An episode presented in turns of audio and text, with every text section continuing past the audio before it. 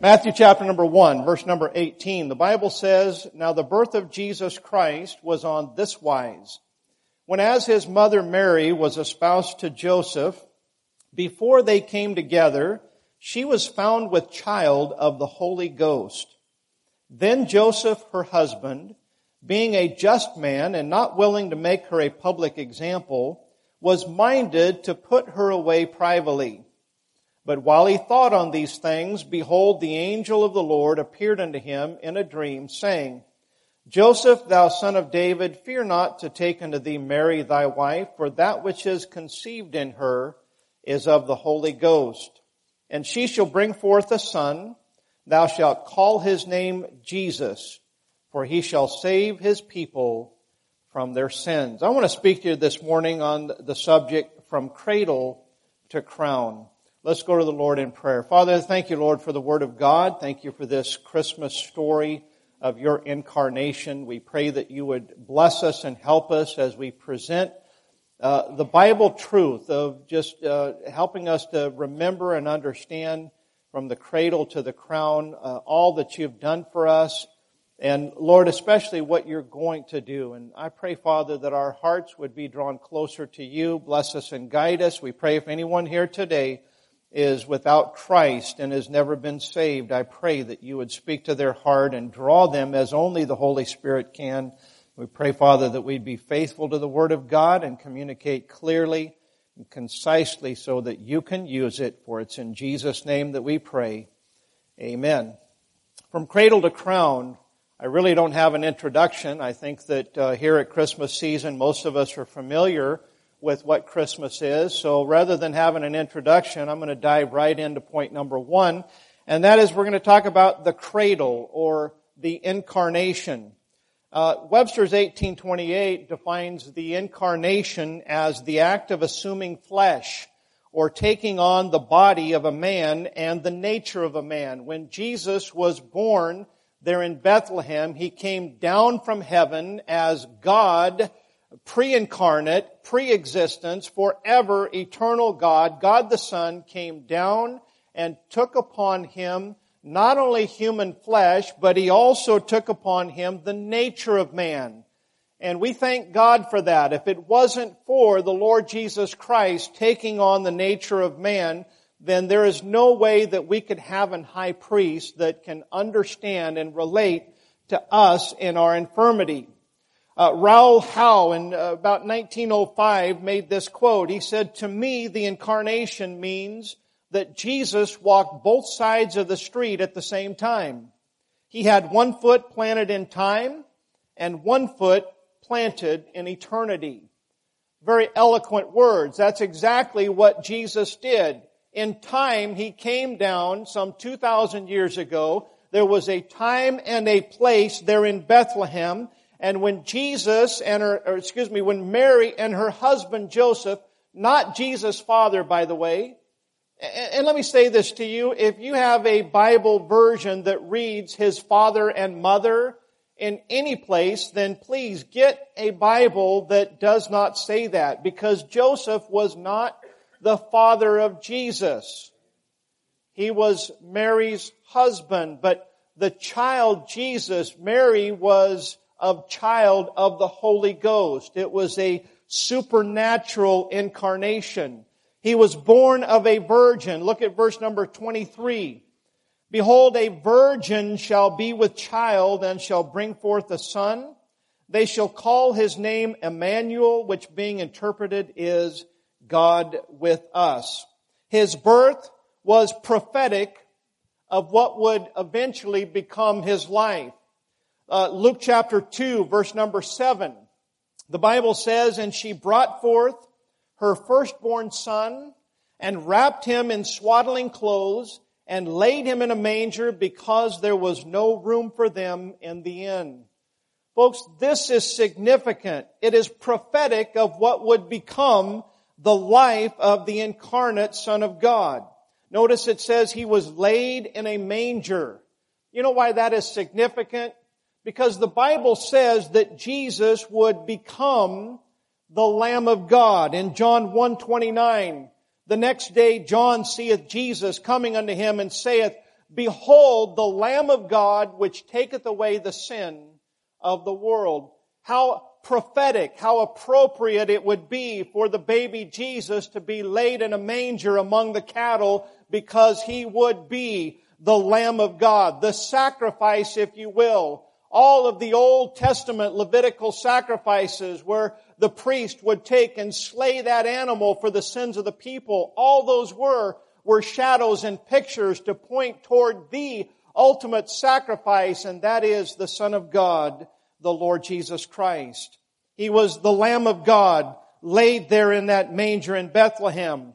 I read in 1 Peter chapter 1 verse 18 where the scripture says, For as much as ye know that ye were not redeemed with corruptible things as silver and gold from your vain conversation received by tradition from your fathers. Listen, it's not religion, it's not money, it's nothing that man can do to earn his salvation, but verse 19, with the precious blood of Christ as of a lamb without blemish and without spot. I declare to you this morning that Jesus, who was born of a virgin, the incarnate Son of God, that He came and He was born, He was laid in that manger because of the Lamb and His precious blood for the sins of mankind. Not only was He the Lamb of God, but the Bible says they laid Him in a manger. Why? because there was no room for him in the inn. I don't know if it's because uh, there were so many travelers because of the taxation, and that's the reason that all of the rooms were booked up. I, I don't know what the circumstances were, but I guarantee you that God Almighty, in His sovereign providence, He chose a day and He knew uh, it was predetermined that Jesus, that there would be no room found for him. It's prophetic, folks. It's prophetic because that would become the life of Jesus. It seems like Jesus, his entire life, that man has always given him our leftovers. Isn't that heartbreaking to think there was no room for him in the end? and yet there are believers in Jesus, maybe some here today. Yes, I believe in Jesus, but there's really not any room for him in my inn. He was born, he was laid in a manger, but sadly there was no room for him, and that continues to be the case. He was born to be a king. Matthew chapter 2, you can look just across the page. It says that the wise men said, Where is he that is born King of the Jews, for we have seen his star in the east and are come to worship him. In the cradle, he was the Lamb of God. He was born to be king, but most importantly, he came down in order to become the Lamb to take away our sins. Number two, I'd like to talk about the cause. When I talk about the cause, I think about the life that Jesus lived. We know that he lived 33 and a half years as a man on this earth. In John chapter number 12 and verse number 27, as Jesus is nearing uh, the end of his life and the cross of Calvary, he's praying to his Father and he says, Now is my soul troubled, and what shall I say? Father, save me from this hour, but for this cause came I unto this hour. You know what I see here, brothers and sisters? I see our Savior in His humanity dreading the impending cross that's just right days away in His future. He knew what He was going to experience. I believe that He knew the emotional rejection that He would suffer. I believe that He knew the physical suffering and brutality of the cross of Calvary.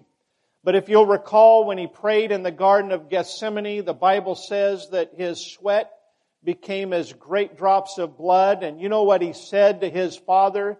He said, Father, if it be possible, let this cup pass from me. You know what he was dreading more than anything? He was dreading when he would bear our sins on Calvary's cross and his heavenly father to whom he had never uh, never experienced one moment of broken fellowship. You know, if we go all the way back to the beginning of the human race. God created Adam and Eve in the garden, and from the very creation, Adam and Eve enjoyed the fellowship of their Creator, of God Almighty. But then sin entered into the human race. Adam and Eve, they disobeyed, they partook of that fruit, they lost that image of God, they retained that likeness, but they lost that image because the moment that they sinned, spiritually they died. And that death, according to Romans chapter number 5, has passed on from every man, uh, every generation ever since. As the Bible says, in Adam, all die. I was looking, I have a picture, an old picture on my desk at home. You know how they've got these little desk coverings that are clear and I've got little, some pictures and little quotes and sayings and this morning, for whatever reason, maybe it's because of this message, my attention was drawn to an old picture that my, um, my sister gave me. Went all the way back. It's the only picture that I know of of my biological grandfather. Uh, my uh, biological dad, his, I didn't have any other dad, that was dumb. My, my, I may have sisters that are watching on Facebook. Hi, sis. I know that was dumb, but my dad's real dad, I never met. He died when my dad was about seven. Uh, before even that, uh, long story, but my, to make a, a long story short, my dad didn't even know his biological dad. But I've got a picture of my grandfather uh, and a whole group of people right outside of a church. I don't know if it was Easter Sunday or what, but they're all gathered. They're on the, the side of the church. You can see the siding behind them. And I was just, my attention was drawn to that picture and I could definitely see my dad's dad. I could see the resemblance between my dad and him. And I had known from what family had told me that my uh, biological grandfather was not a very righteous man uh, pretty rough. And I was thinking about how that that sin nature passed upon all the way to me. I, I, I thought about how that the scripture says that God would visit the iniquities of the fathers to the third and the fourth generation. And I was just thinking about God's goodness and God's grace on how that I could have a grandfather that could be that wicked. And I thought probably possibly my grandfather may not be in heaven. I don't know. I never, I don't know his testimony, but I thought about all of the, the, the testimony, the reputation that he had, and I think, well, my dad got right with God uh, when I was still young, and praise the Lord, I got right with God even younger. And I was just thankful for the goodness and the grace of God. And even though for sure my life has been far from perfect. I think about how bad it could have been if it wasn't for the grace and the mercy of God. You know, the Christmas season is a time of gifts. It's a time of blessings. And this isn't part of my message, but it's certainly on my heart to communicate to us all this morning to maybe get get outside of our, or get out from underneath our circumstances and at least spend some time just rejoicing and thanking and appreciating God for all that He's done. I, I know that there's not a single one of us that could say that, hey, life is just exactly as I want it to be. Life just turned out the way that I expected it to. I don't think anybody could raise their hand and say, oh yeah, my life's wonderful. We all have our challenges. We all have our problems. But you know what, brothers and sisters? It could be a whole lot worse. Maybe we just need to focus on the cause that Jesus Christ, He says, for this cause came I into this hour.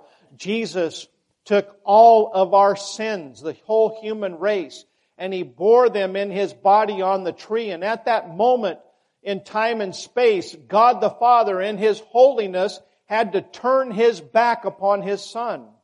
That fellowship between father and son was broken and it was the first time that Jesus had ever experienced that emotion. He knew it was going to happen. And he said, Father, please save me from this hour. But then he reminded himself. He wasn't reminding God, he was reminding himself. He said, For this cause came I unto this hour. Don't you feel just a little bit privileged that Jesus would come and go through what he went through so that he could save you and I from our sins? When Jesus stood before Pilate in John 18 verse 37, Pilate therefore said unto him, Art thou a king then? Jesus answered, Thou sayest that I am a king. Watch these next words. He says, To this end was I born, and for this cause came I into the world, that I should bear witness unto the truth. Everyone that is of the truth heareth my voice. To this end and for this cause. Listen, the cause, the life of Jesus, it was a sinless life. It was a serving life. And thank God it was a saving life. Shortly after World War II had come to a close, Europe began picking up the pieces. Much of the old country had been ravaged by war and was in ruins. Perhaps the saddest sight of all was that of little orphan children starving in the streets of those worn, torn cities. Early one chilly morning, an American soldier was making his way back to the barracks in London. As he turned the corner in his Jeep, he spotted a little lad with his nose pressed to the window of a pastry shop. Inside, the cook was kneading dough for a fresh batch of donuts. The hungry boy stared in silence, watching every move. The soldier pulled his Jeep to the curb, stopped, got out, and walked quietly over to where the little fellow was standing. Through the steamed up window, he could see the mouth-watering morsels as they were being pulled from the oven, piping hot. The boy salivated and released a slight groan as he watched the cook place them onto the glass enclosed counter ever so carefully. The American stepped inside and bought a dozen put them in a bag, and walked back to where the lad was standing in the foggy cold in the London morning. He smiled, held out the bag, and said simply, Here you are. As he turned to walk away, he felt a tug on his coat. He looked back and heard the child ask quietly, quietly, Mister, are you God? Something about donuts and God, right? But you know, that's exactly what Jesus did for us. He met our need. We needed a Savior, and He was the only one that could do the job. Mister, are you God? Jesus, are you God? Absolutely. What a wonderful life the Lord Jesus Christ, and what a wonderful cause that He would come and save our souls. That brings me to point number three, the cross. His death. Philippians 2 verse number 8 says, and being found in fashion as a man, he humbled himself and became obedient unto death, even the death of the cross. I think about the cross of Calvary and I think of one of the first gospel sermons that was ever preached after Jesus died on the cross and was resurrected. Peter's preaching in Acts chapter number 2. Verse number 22, he says, Ye men of Israel, hear these words. Jesus of Nazareth, a man approved of God among you by miracles and wonders and signs, which God did by him in the midst of you, as ye yourselves also know, him being delivered by the determinate counsel and foreknowledge of God, ye have taken and by wicked hands have crucified and slain. We see here that Jesus was not martyred and he was not murdered. This was all done by the predeterminate and forecounsel of God. But notice in verse 24, it says, whom God hath raised up, having loosed the pains of death, because it was not possible that he should be holden of it. Jesus went to the cross of Calvary to pay for our sins, but praise the Lord, he was, it was not possible for death to hold him. Why? Because he died for our sins and not for his own. Praise the Lord, he rose again that third day. If our greatest need had been information, God would have sent us an educator. If our greatest need had been technology, God would have sent us a scientist. If our greatest need had been money, God would have sent us an economist. If our greatest need had been pleasure, God would have sent us an entertainer. But our greatest need was forgiveness. So God sent us a Savior. And that brings me to my last point this morning. Number four, I want to talk to you about His return or the crown. If you would, take your Bibles and go to Revelation chapter number 19. I feel like that so often we spend uh, so much time focusing on the incarnation, the birth of Jesus Christ, and certainly we ought to. We spend a lot of time focusing on His death, burial, and resurrection, and certainly we ought to. That is the gospel message. But here, this Christmas season, as we think about how that Jesus came, He was born to be King of the Jews. He has not yet experienced that crown. He died as the Lamb of God. He resurrected. And by the way, he is actively sitting at the right hand of the Father. And the Bible says that he is making intercession for you and I. You have any problems today? I got good news for you. Jesus is making intercession for us. You have a need. You have a prayer request.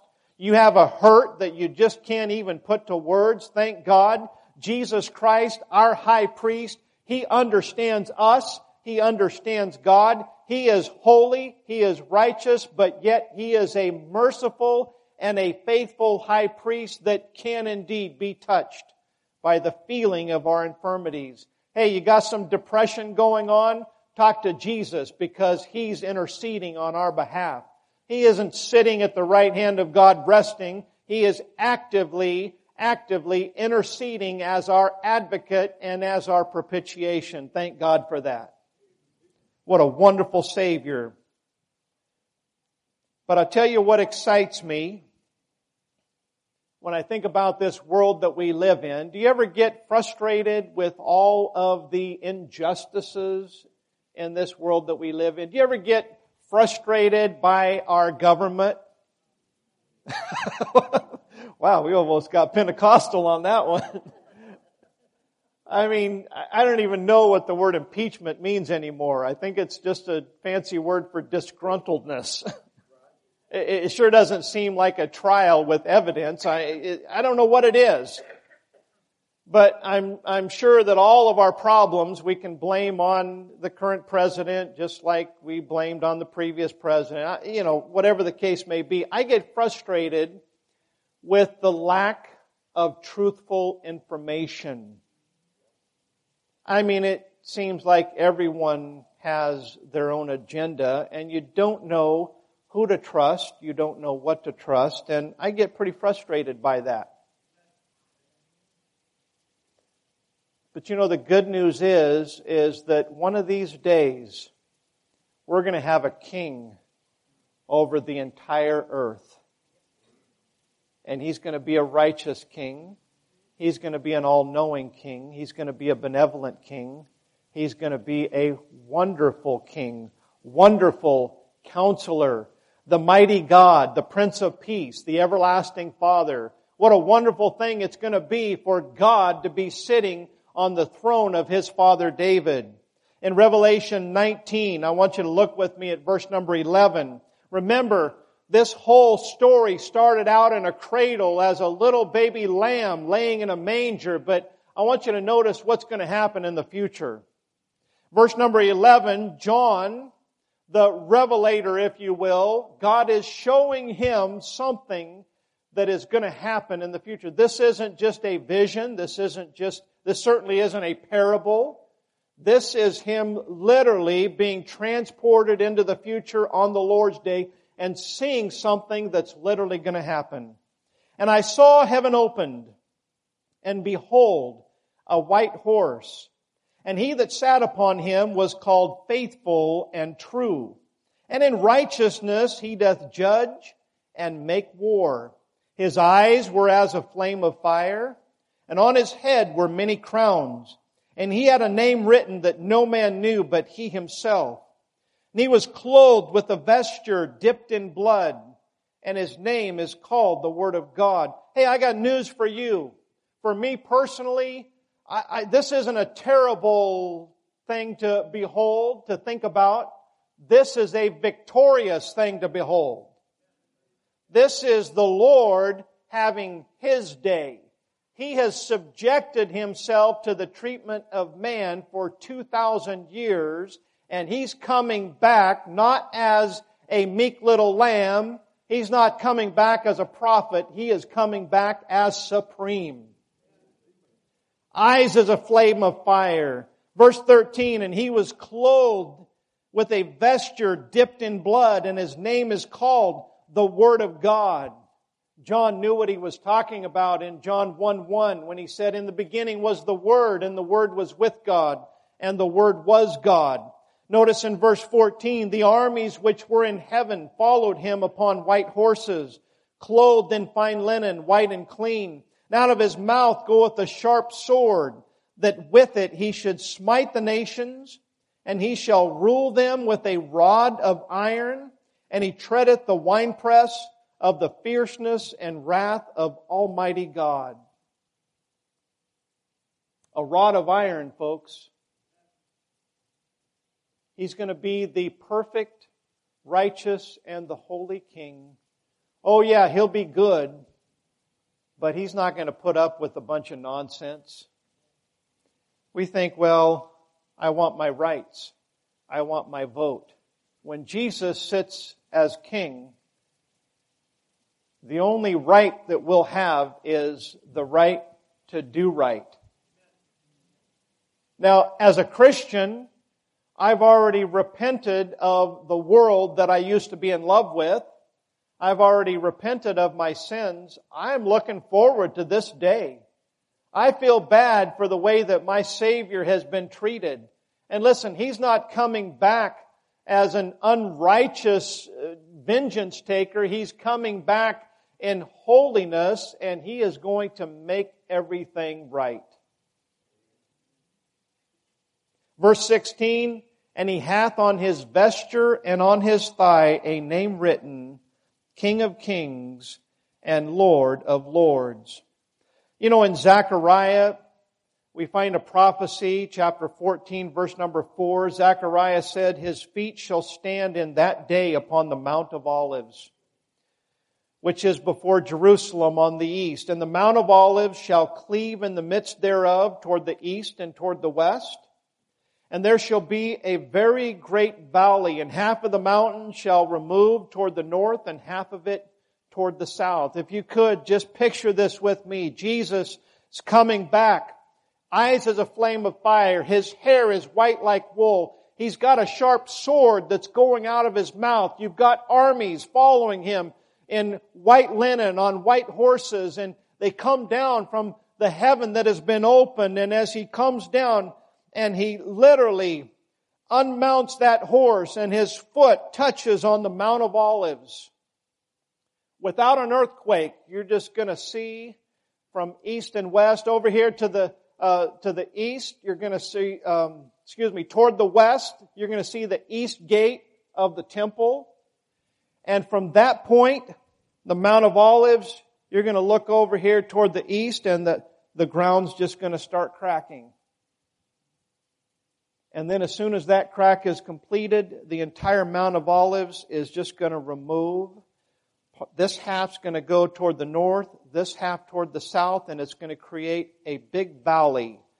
And Jesus is just going to walk right into that eastern gate of the temple, and he's going to sit down on the throne of his father David and rule planet Earth, rule the human race.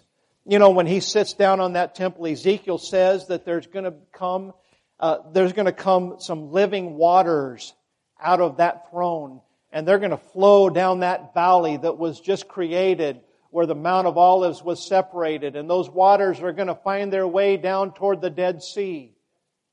I mean, that Dead Sea that's just full of salt, and God is going to change ecology there, and He's going to heal the waters, and He's going to heal the land, and all of the things that have happened in the tribulation period where this earth has been under earthquakes and disasters and God's judgment. When Jesus gets back, He's going to fix it all. Praise the Lord. Isaiah 63 verse 1, Who is this that cometh from Edom with dyed garments from Bozrah? This that is glorious in his apparel, traveling in the greatness of his strength? I that speak in righteousness, mighty to save. He's coming back as a warrior king, not as a meek lamb.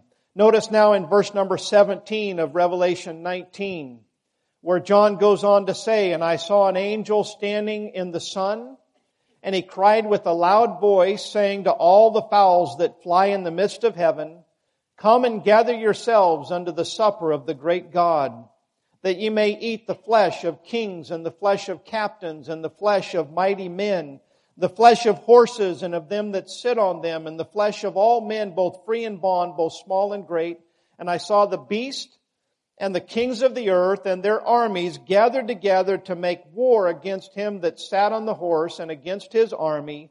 And the beast was taken, and with him the false prophet that wrought miracles before them, with which he deceived them that had received the mark of the beast and them that worshipped his image.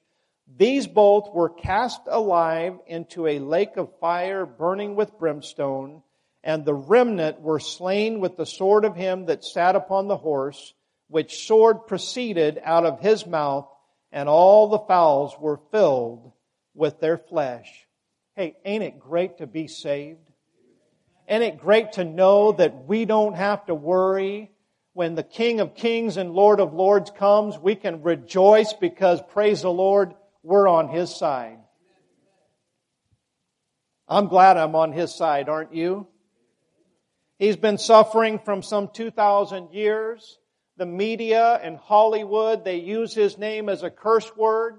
They mock him. They mock people who believe in him. They belittle us, try to say that we're schizophrenic and that we're foolish and that we're wasting our lives. But praise God, as they say, he who laughs last, laughs best. Luke chapter number 1 and verse 32 says, He shall be great and he shall be called the Son of the Highest and the Lord God shall give unto him the throne of his father David. In conclusion, this morning, I ask you a question. Do you have room for Jesus? Do you have room? In Philippians chapter 2 and verse number 9, I want you to notice a very significant phrase.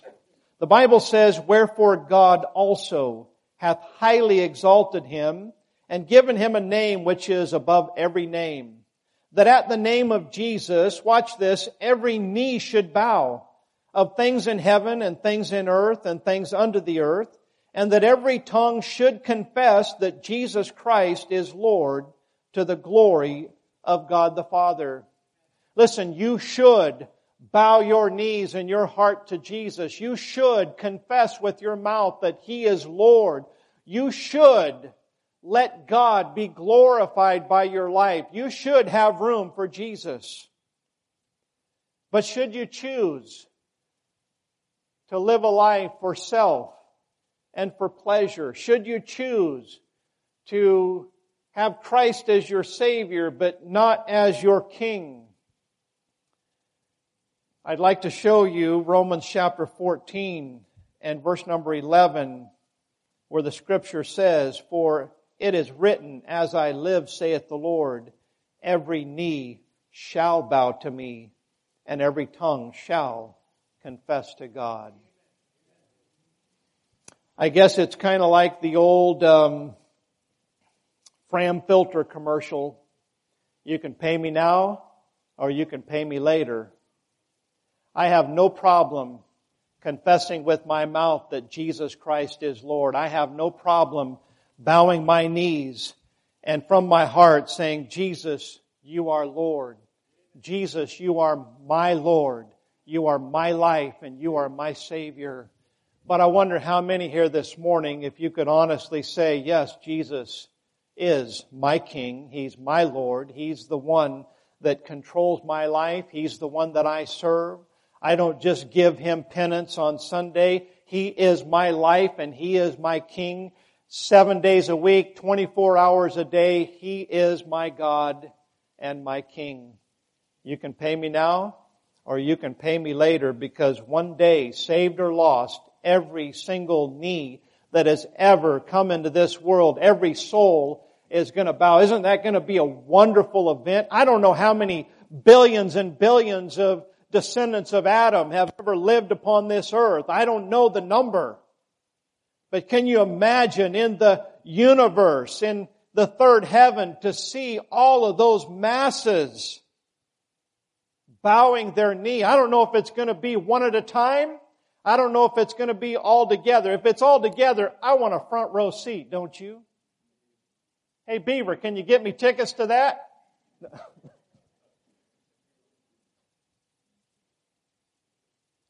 you can bow now, or you can bow later. If you're afraid to witness to people because you, you're afraid you'll mess it up, or, well, what if they don't get saved? Listen, everybody you witness to is going to eventually be a convert. It's not going to do us any good if we don't, if we're not a convert this side of eternity, but eventually every single person is going to believe the gospel. It's a win-win situation, brothers and sisters. Mary had the little lamb who lived before his birth. Self-existent son of God from heaven, he came to earth. Mary had the little lamb, see him in yonder stall, virgin born son of God to save man from the fall. Mary had the little lamb, obedient son of God. Everywhere the Father led, his feet were sure to trod. Mary had the little lamb crucified on the tree. The rejected son of God, he died to set men free. Mary had the little lamb, men placed him in the grave, thinking they were done with him. To death he was no slave. Mary had the little lamb, ascended now is he. All work on earth is ended, our advocate to be. Mary had the little lamb, mystery to behold. From the lamb of Calvary, a lion will unfold. When the day star comes again, of this be very sure, it won't be lamb-like silence, but with the lion's roar. Let's go to the Lord in prayer. Father, thank you for being our Savior, for sending your Son to come down to this earth as a man, to be the Lamb of God, which taketh away the sin of the world. Thank you for your mercy. Thank you, Lord, for being obedient to the cross. Thank you, Lord, for your patience in saving us. And Lord, as we close this service here in just a short while, I pray, God, that in our hearts we would recognize you as King of Kings and Lord of Lords. I pray if anybody here today is not saved, I pray that they would get saved before it's eternally too late. Father, I pray that as believers, God, that we would bow our knee and make you King and supreme. May we do it now and not just later. Have your will and way in our hearts, we pray. In Jesus' name, amen.